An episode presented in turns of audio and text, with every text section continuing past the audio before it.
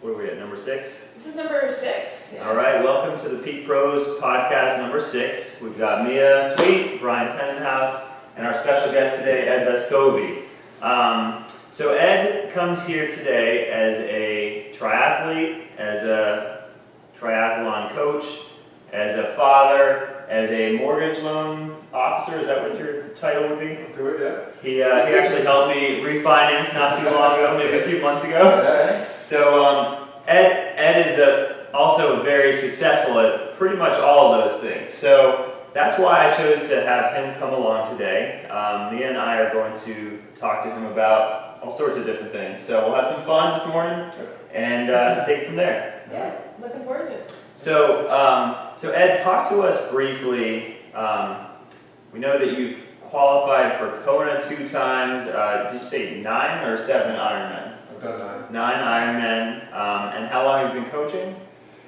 Uh, for about six years. Okay, so um, and and successfully at that. Um, so over the last two years, he's had at least that I know of four um, Kona athletes, which is pretty spectacular. Uh, Looking for it. Um, and so, talk to us a little bit about your kind of coaching philosophies and and things along those lines. Oh, well, there's a history behind the coaching philosophy. All right. And uh, uh, years ago, um, there's a woman that was in our, uh, that came to the cycle center in our club, and she had started talking about Phil Maffetone. And she's like, well, here, you know, here's this book, and she was into it, and I started reading the book. I'm like, geez, I wonder if we can get him to come to one of our training camps that we would do up in Vermont. So she's like, uh, I don't know that he would. I go, it's worth a shot. So we ended up tracking him down home. He came out in his RV to Vermont from, oh, wherever he's from, out west somewhere.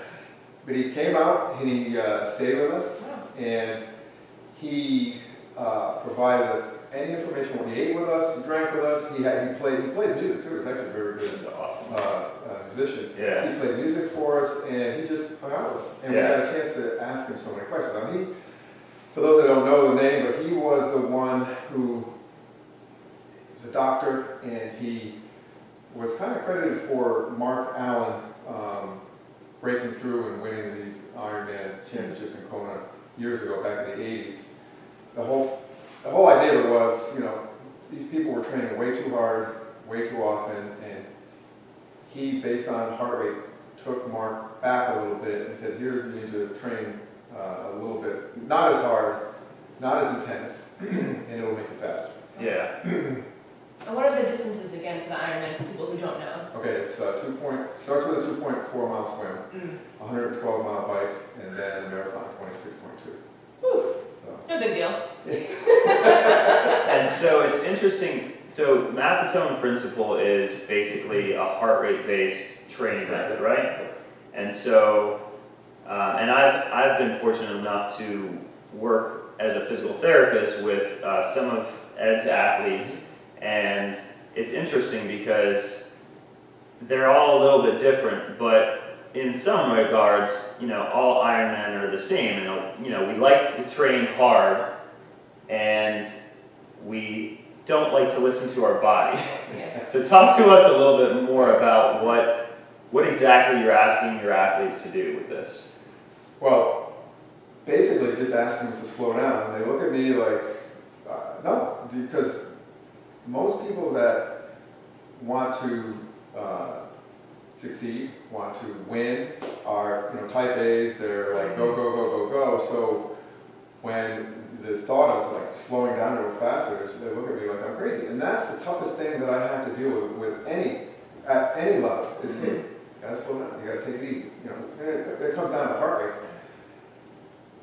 And I've had battles and battles and battles with certain athletes more than others, but it's a constant battle. Yeah. And then finally, there's a breakthrough moment where they're like, oh, wait, it's working. Mhm. And at that point, they start to believe.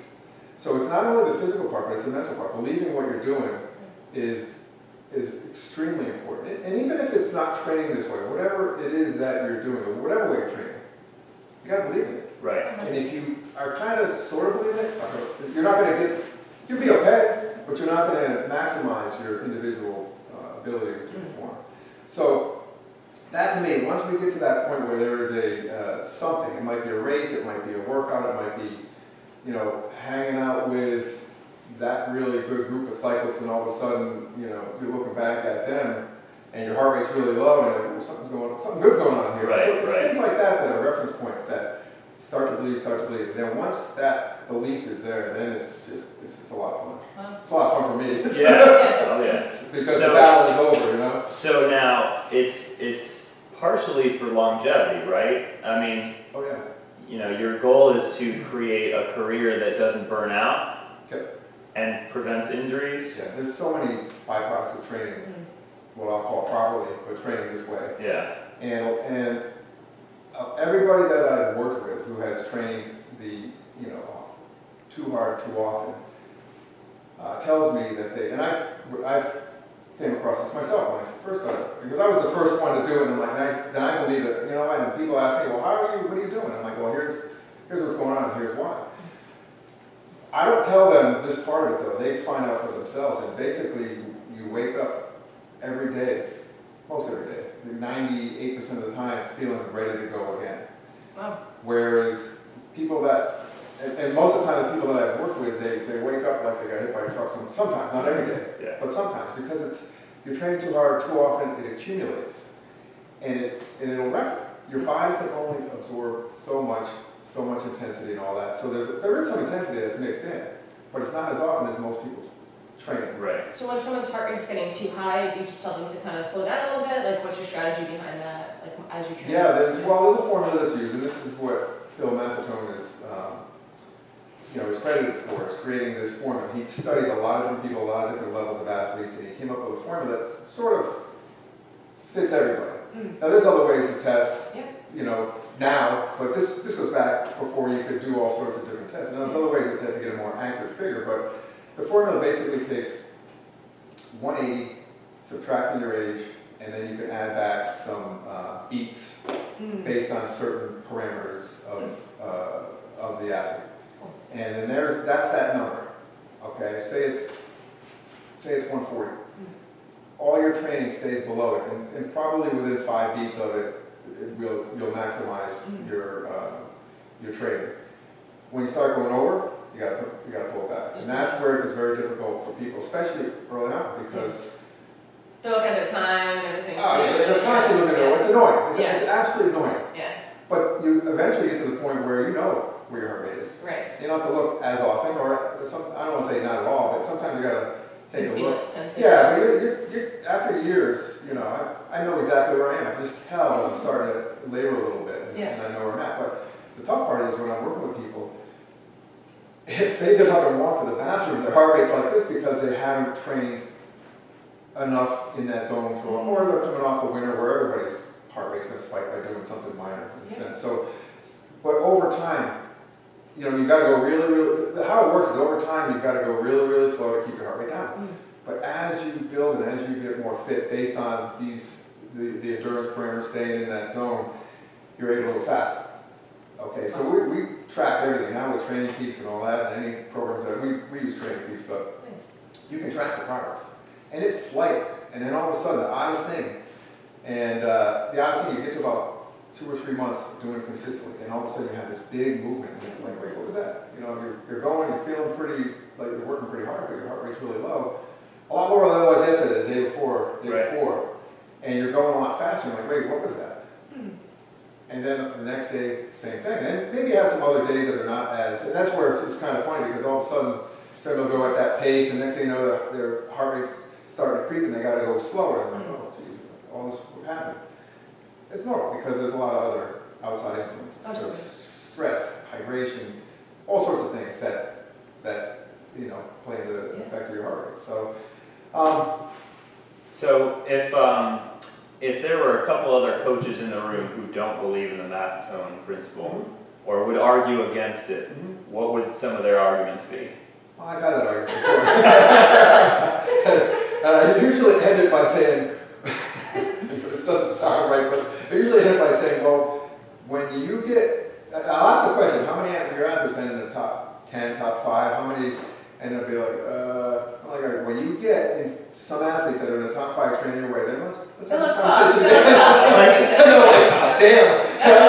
I know it sounds obnoxious, and it is, but it's true. So, so, true. so if you look at, you know, I don't know, Ironman Lake Placid, Mhm. um, are a lot of the top finishers using this type of training principle? Uh, Or is it You know what. I would say yes, but there are other, there are other Yeah. methods of training that are curious. successful. I also, but I think that some of these methods, and some are a little harder efforts, Right, you increase the risk of injury. yeah, So you can go hard, but the, the key to, to, the key to maximizing your performance at any race is being on that start line hundred percent healthy. Mm. no, it is. And trained and tapered and You everything can't else. finish if you can't Right. start. So if you got, if you train too hard, and, you know, when you train too hard too often, you're risking injury. Mhm. Could be a little things, you see them. Oh, yeah. You may not like me in this conversation right now. I'm fine. I know, I know you well enough to know that you don't want, you really don't want to see anybody. So what's your philosophy, Brian? Don't see any. I love it. No, he does, well, we've had this conversation, so. So, on another interesting and kind of hot topic, um, what's your stance on strength training for triathletes or, or Ironman athletes? It's actually extremely important, and uh, Phil Maffetone will tell you the same thing, and I actually work with Mark Allen, who, he is a coach now, he's a, he's a great coach, and uh, he's, uh, he does a lot of online stuff, so he can take athletes all over the world, he does, and he's great. And I, I've worked with him, and I'll work with him this year, because there's really not much going on, but I, I had worked with him up until last year, it's, it's great, but, um, they all incorporate strength training, it's extremely important, and I'll tell you why. Uh, at least the what, the reason why I think is, um, like I'll take being on the bike for example, or even running for example, running, running or biking. But if you're going up a hill, you got to go easy. So when you're going up easy on a hill, you're not really uh, hitting your muscles really, really hard. The strength. You're kind of working with your heart rate staying down. You're going. Sometimes even walking. if Your heart rate is too high. And uh, I know people don't like to do that or hear that, but it's true. You just got to walk until you get your heart rate under control. And that happens early on. But because you're not exploding your muscles as often, you have to develop the strength through weight training. Okay, same with, you know, swimming, running, biking, you gotta, you, you gotta strengthen those muscles. Because you're working, the way we train, you're working your cardio. You're, you are working your muscles as well, but you're not really hitting it as hard as if somebody was hitting that hill on their bike really hard. You know, that kind of effort, you're, s- you're working your muscles hard. And it's good for your muscles, but not good for the endurance part, and that's what you need to finish a half Ironman, Ironman um, Yeah. feeling good and, and, and maximizing your, uh, you know, your abilities. Injury prevention too, yeah. Yeah, yeah, so it's definitely, it's, it's extremely important. I mean, if you, if you train this way without any, you're not gonna, without any weight training or certain, those kind of things, you're not gonna maximize your performance. Mm. Yeah. But you gotta be careful too, because especially if you're training for an Ironman, there's a lot of, a lot of work, a lot of long rides, a lot of long runs, so you've gotta mix in the weight training at a proper time where you're not, you know, like Mia said, you've gotta reduce the risk of injury. And weight training, especially if it's not done right, and you know Right. this, Yeah.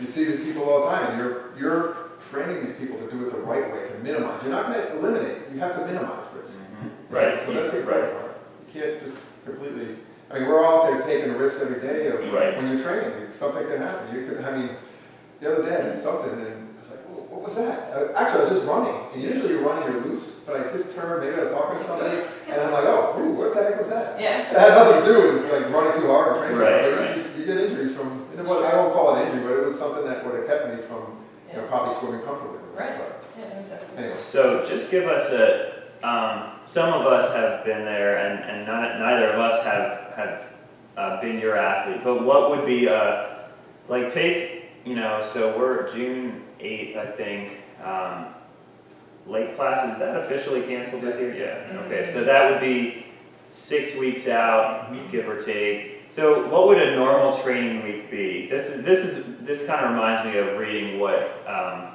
Michael Phelps ate, you know, remember years ago, we found out what he ate. So some people are gonna have this jaw-dropping moment here, just listening to you say what a normal training week would be for this week for an athlete who was training for, let's say, either um, Mont Tremblant or Lake Placid, which is in, you know, somewhere between one and a half to two months out. Mhm. Oh, well, I'm gonna start by saying that uh, one of the things that I looked at, and I, and I think it's important, and I, I looked at reporting from, you know, Lake Placid is usually the end of July. Right, So, you know, starting January, I mean, we keep track of everything, training peaks, you know, how it is. you Yep. keep track of all the hours that you're doing work and everything else. So I did some uh, analysis to see how many hours people, the people that qualified, how many hours they put in per week on average, okay? And, you know, you're talking about some vacation time in there, some, sometimes there's illness or whatever, you got kid stuff, you got work stuff, or whatever. But I asked before I, I read the report, and I asked actually Megan Carey the first year, I'm like, how many hours do you think you guys worked, you know, on average? Uh, 20, 22 on average, and I'm like, not even close. 13 and a half and 15 hours each of them had, on average. what? Wow, Exactly. Are you serious? I'm dead serious. wow. I mean, these are, no, I'm not talking about driving to the pool. I Well, don't no, know that that. doesn't count. Talking about actual clock time that gets uploaded into the system that I see. So, Wow, so yeah, and I'm, you don't need twenty hours, in fact, it's probably not good to have twenty hours. If you're a professional and you have time to recover, right. you. you- Yeah, if you have time to sleep nine to ten hours a night, Right, you gotta. which is what the You're on your professionals are. The four people that made it the last few years, they're, they work, they got kids, they got all sorts of stuff going on. And, uh, so they're, you know, we're, I know you mentioned something earlier, but we can talk about this time, where do you find the time? But Yeah, thirteen to, thirteen to fifteen hours isn't a lot. And No. I did, the- I did the same reporting this past year, two more athletes, same thing. Wow. Numbers were very similar. yeah. So, I, I was I shocked. know. I was Yeah, shocked, 'cause I figured it had to be twenty, had to be eighteen, twenty. yeah, yeah. I remember reading an article in, up at Lake Placid in the local paper during race week, and it said, you know, they asked people, you know, how many hours on average, and they, they, they concluded that people were on average working out uh, twenty hours a week, and I just think people are misinformed because it feels like twenty, Yeah, but it's not. The actual time is less. yeah. So, I'm sorry, your original question, I got off on a. Well, yeah, so just said give a, foundation, but- a ge- so- but that is helpful to Yeah. hear, because I'm suddenly like, wow, I should sign up for Yeah, one next year, whenever there's gonna be another And one. that's why people that have these schedules are able to do it. Yeah. Because it's not as bad as, I mean, listen, there is a, there is a sacrifice your family makes, Yeah, there's a sacrifice your spouse makes, there's a, maybe a sacrifice your work makes. Yep. There's a, there's a sacrifice. and it's sacrifice. the frequency too, makes. which, which we'll find out in a moment here, because it's, Right. it is several, sometimes twice a day, and usually Mm. five to six days a week, or Six seven. or, six or seven. Yeah, which is another thing that was unique when I first, my coach said, you get a rest day every six weeks. And I said.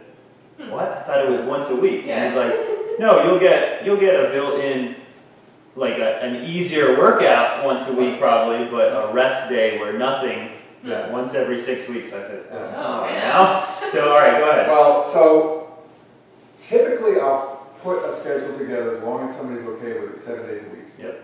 Okay, so, um, once in a while there is a built-in rest day, but I actually, the conversation that we have is, you, you know your body better than anybody. You know, and you- we, we all know our bodies better than anybody. So I can't sit there and tell you when you need a rest day. Right, You have to know when you need it. Mm -hmm. And if you need it, take it.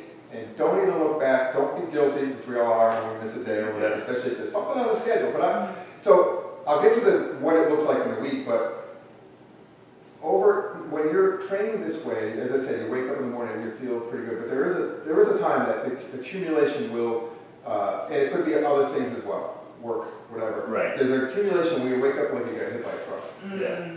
That's the day you need to take off. Yeah. And you need to recognize that and not necessarily push through it. right. So, I, I mean, I've, there's been times when I've gone out for a run on my house, and there's actually a hill to get out of my neighborhood, and I'd be halfway up the hill, I'm like, yeah, this Really is not a good day, I gotta turn around. And it's not often, but I, I'm smart enough or aware enough to recognize that me taking this day off is gonna, gonna do me better than finishing this workout. Right. And one hundred percent of the time, that following day, ready to go, Yeah. and everybody says the same thing. Mhm. So I leave it up to others. Sometimes it's a conversation, and I have to kind of weigh in a little bit and say, hey, we'll t- take tomorrow off. You know, what do you, or what do you think about taking tomorrow off? And be like, yeah, so I gotta get them to buy in on it. Otherwise, Right. it's like, you know, they're angry, they're annoyed. And I say, just go do nothing and just enjoy it. Go do yoga, go something. Go for, maybe go for an easy swim, not even like hard swim or whatever. Just go enjoy your family, do whatever, something different. Take your Yeah. mind off it. Yeah, And every time they come back, ready to go. And, and it's just, just your body saying, your body talks to you. right. Your body's saying enough. Yeah. And then the other thing that I have to tell athletes, and they look at me kind of funny, and they get it though, but you're getting stronger when you're at rest.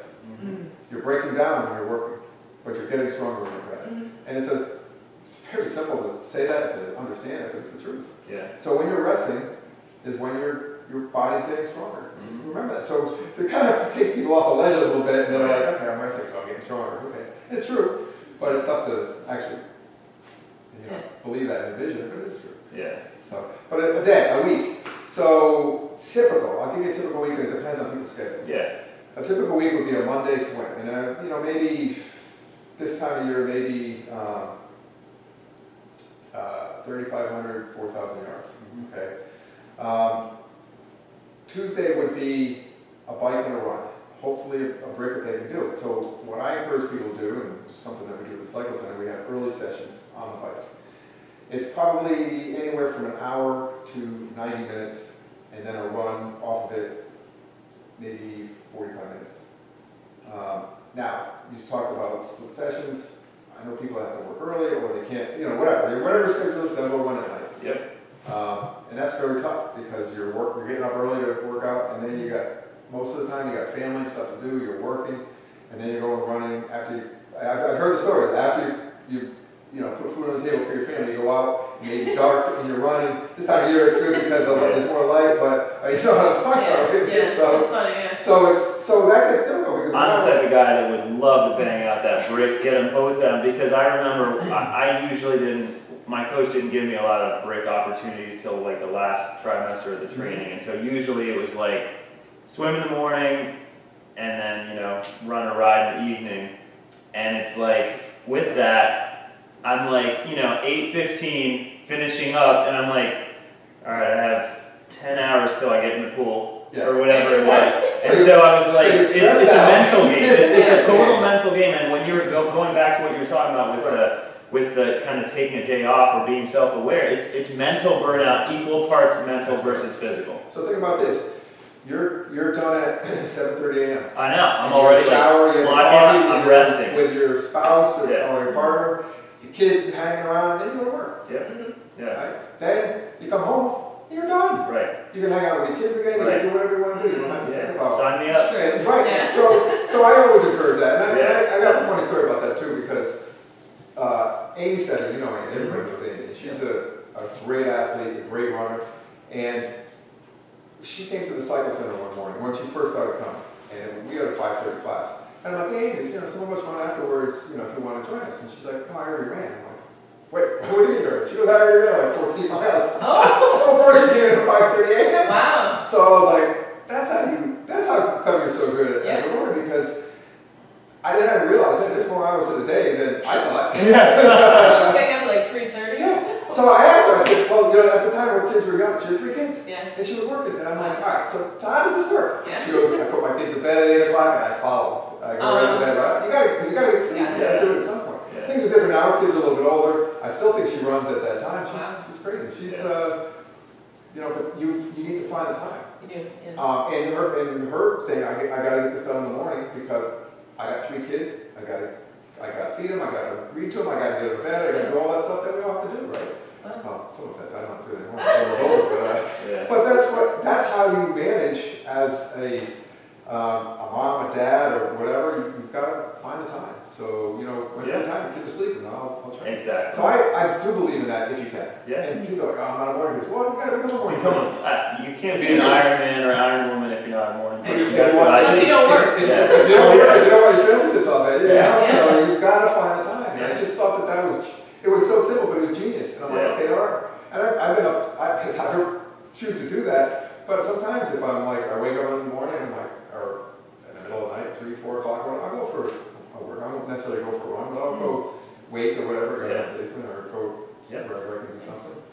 Um, so anyway, morning is, I think, is very important, especially, you know, some people like to work out at night. I choose Yeah, not to, yeah. can't, uh, Because what happens is something goes on, and I, oh crap, I gotta do this, and then I miss that work out, and then I'm stressed, and Yeah, you try to cram it, and then, then you're injured. and that's it. yeah, Right. So Wednesday, back to a swim, you rest your legs. okay, Thursday, back to a, uh, probably a little bit of a longer ride and a, and a run. Um, and then Friday has been a swim again.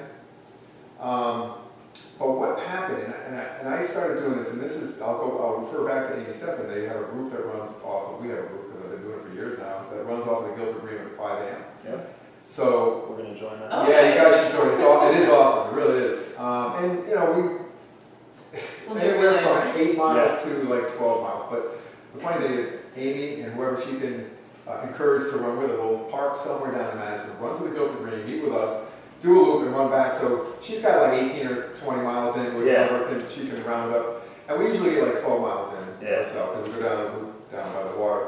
Uh, sun's rising in certain parts of the year, it's just beautiful. Yeah, And it's then, uh, cilantro coffee place, Mhm. and we hang out for fifteen minutes, and we all like rush off the road. Yeah, Um, But that added in has been huge, and everybody has said that's the key to get, to get to Kona or get to where they really need to be. is the Amy group- Steffen Friday morning. It's that Friday morning, and you said, everybody gives her credit for it, because Nice. she's all roped us into going, and it- and it's a great time, it's actually, for me, aside from a long bike ride, it's my favorite workout, just because it is social, Yeah, it's, a lot of times it's in the dark, it's, there's some hills involved, there's some scenic, uh, the sounds, sometimes as people are cooking, the smells, it's just a, it's yeah, It's a great time to do it, and you're with other people that are, have They do similar, like it, like, yeah. yeah. Are most sessions social, like a group, or is it individual, or does it depend on who you're coaching?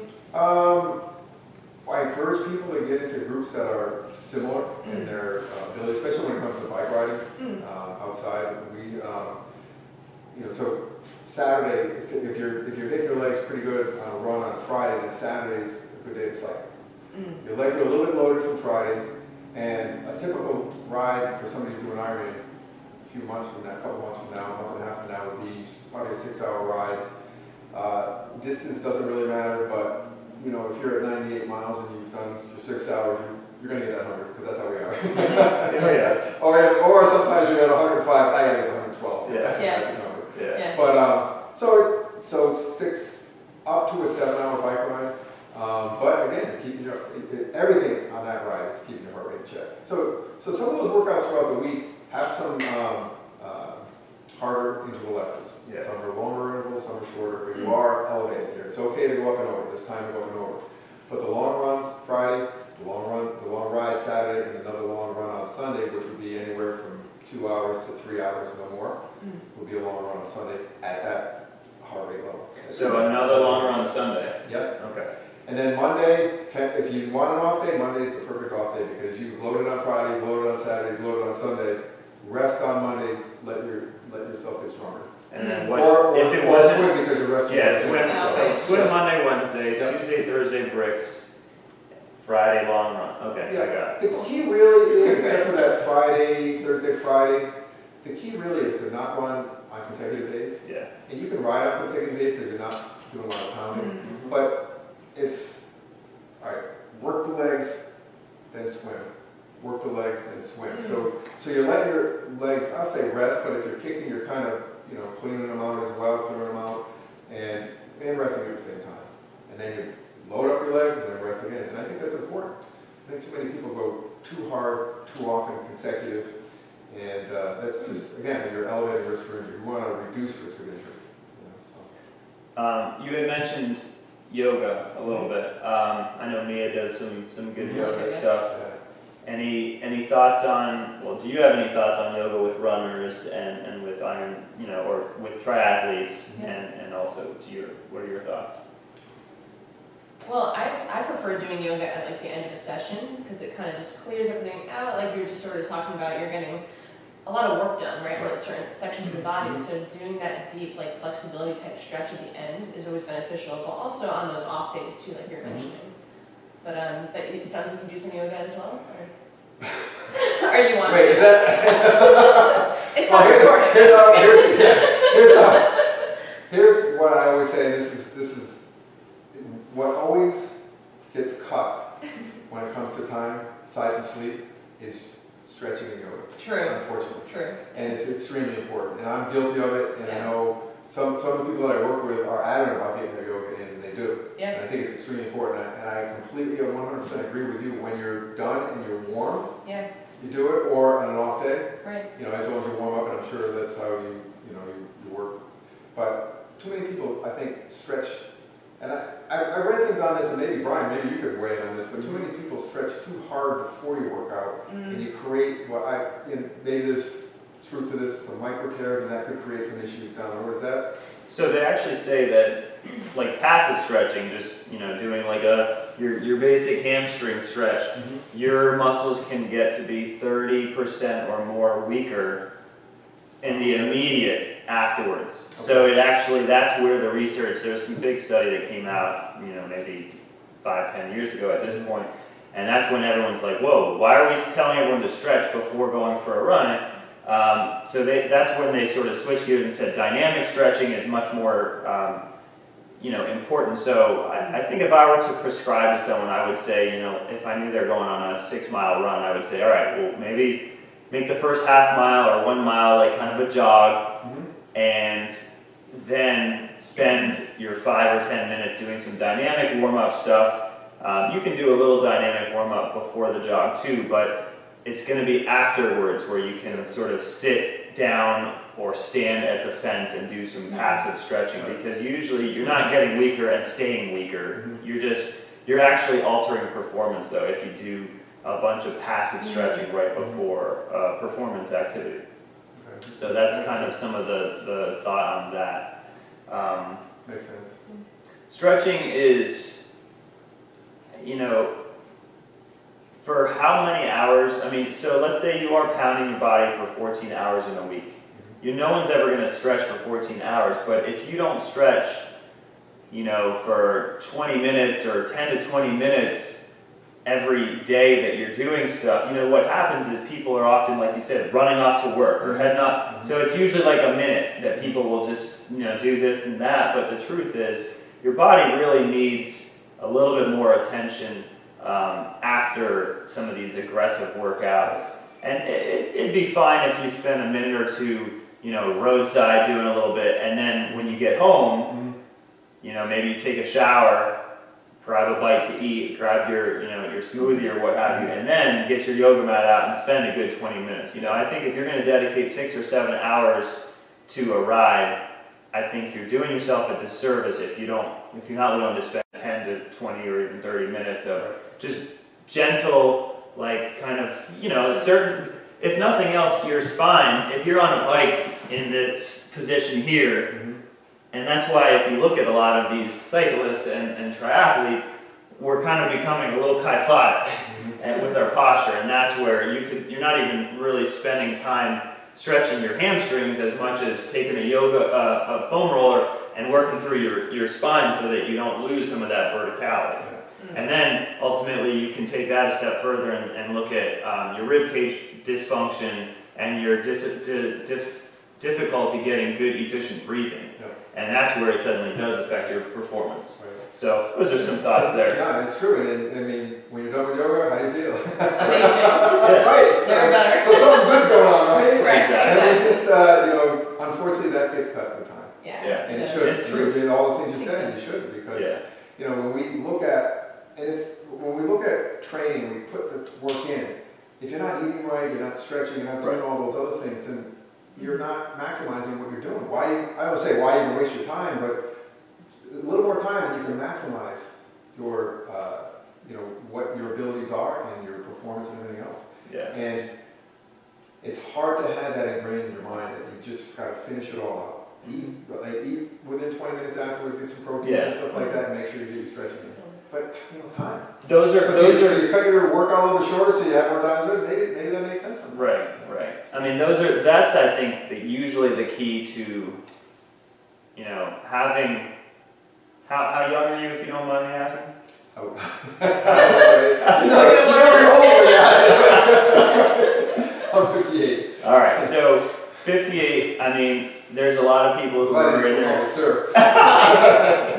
mid to late 50s that don't even run. They can't, or they choose not to, or they say, oh, I got bad knees. But those are all the, the little things that we take care of ourselves for the first 58 years with eating right, eating at the, you know, training right, stretching right, and, and the, listening to your body. All of those are like lessons, I think, to being, being able to be as competitive and, and, you know, successful into your 60s and 70s as a triathlete or any type of athlete, really.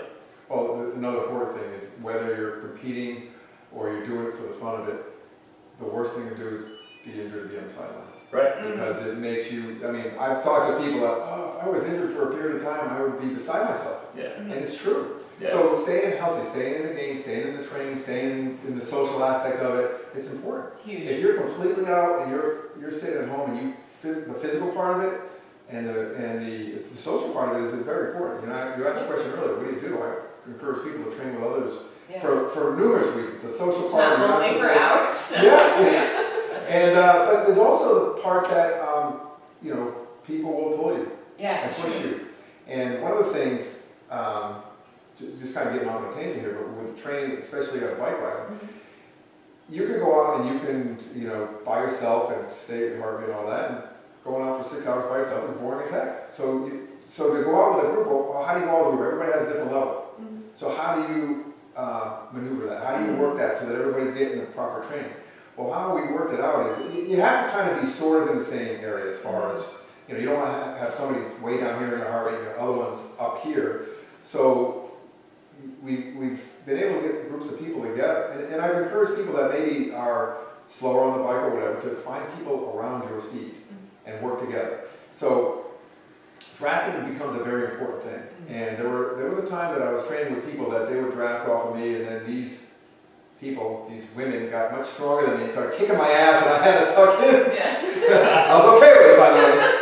I actually liked it because I was training them. They were getting much faster than Meg and Carrie and, uh, and Doro. Yeah. And I, I'm tucking in behind them so that I could get uh, the benefit of getting my heart rate to stay down so that I would get my proper training. And, that, and I encourage everybody to do that. So it's a matter of who's out front, here comes a hill, you know, make sure you tuck in. If, if it's a day where your heart rate's maybe running a little bit hot that day, make sure you tuck in a little more often Mm. and get the proper work you need. And it's worked.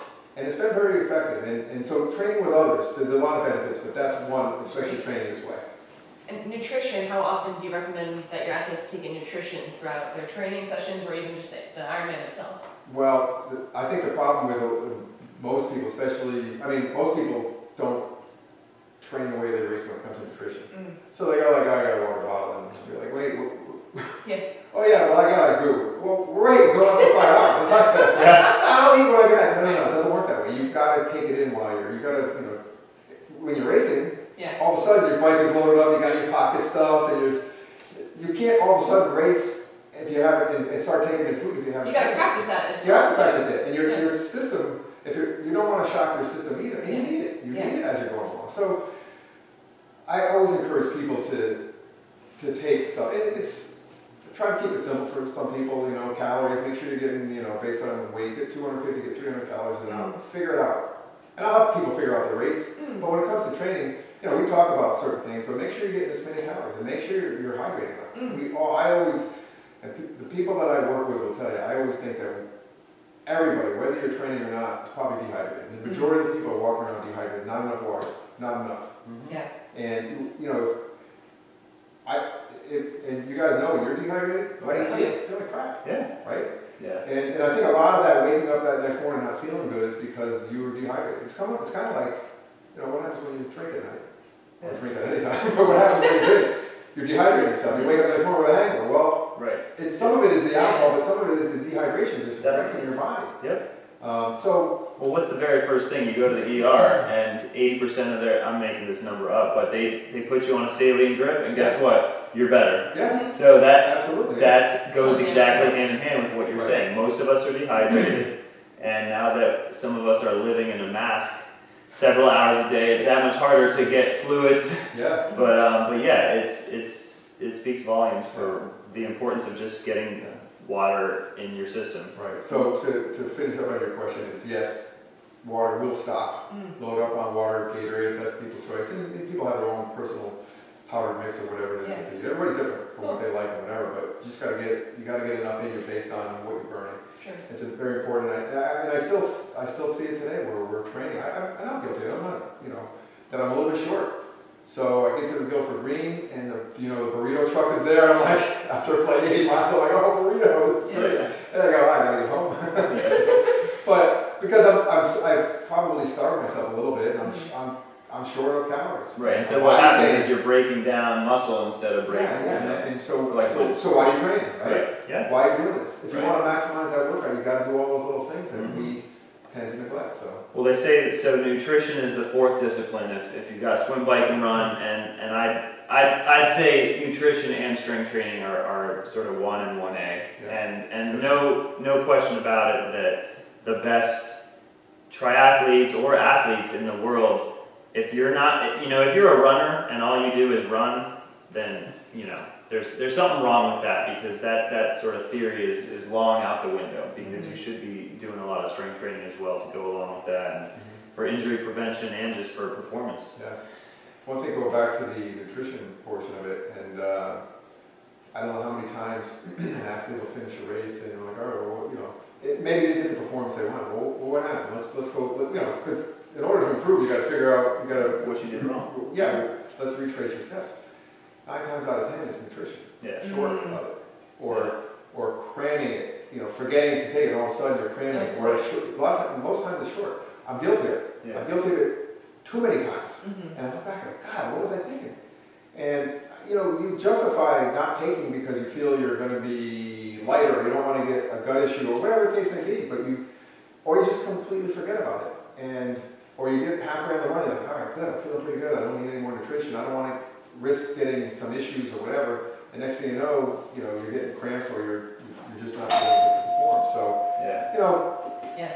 and why you, you trained hundreds and hundreds of hours to get on race day and not focus on what you're supposed to do. I've done it. Yeah. I know, you know, so it's just like, what do, what's, so those are the things that we just kind of, all right, remember this, remember this, and, and race day, it's like, all right, all this work, let's make sure you can maximize, you know, based on, not even nutrition, but also on, um, your race plan, your effort throughout the race, don't go too hard here, take it back here, don't hit the hills too hard, whatever the case may be, whatever that, the, the terrain on that race is, stick with the strategy. This is the most important day. But on the race day too, the strategy is still the same with the heart rate on, on the race day too? No, it's a little different. Is it? now it's Okay. time to unleash a little bit. I mean, if you're hitting a hill, you don't wanna like be way up here, so you gotta kind of moderate, but you Yeah. are able to go over because you've trained yourself now to burn fat, there's more to it, obviously, but to burn fat properly, so that when you get to, whether it's long training days or race days, that you mm-hmm. can go up and over, there's glycogen stores involved, burning sugar, fat, and all that other stuff, there's a lot to it Cool. that we're not gonna get into today, Yeah. you probably know more about it than I do anyway, but, uh, but, uh, yeah, so, so you can go, and you're racing, it's a Yeah. race. But if you feel, it depends on, if it's an Ironman race, if you feel like you're racing, you kinda got it back.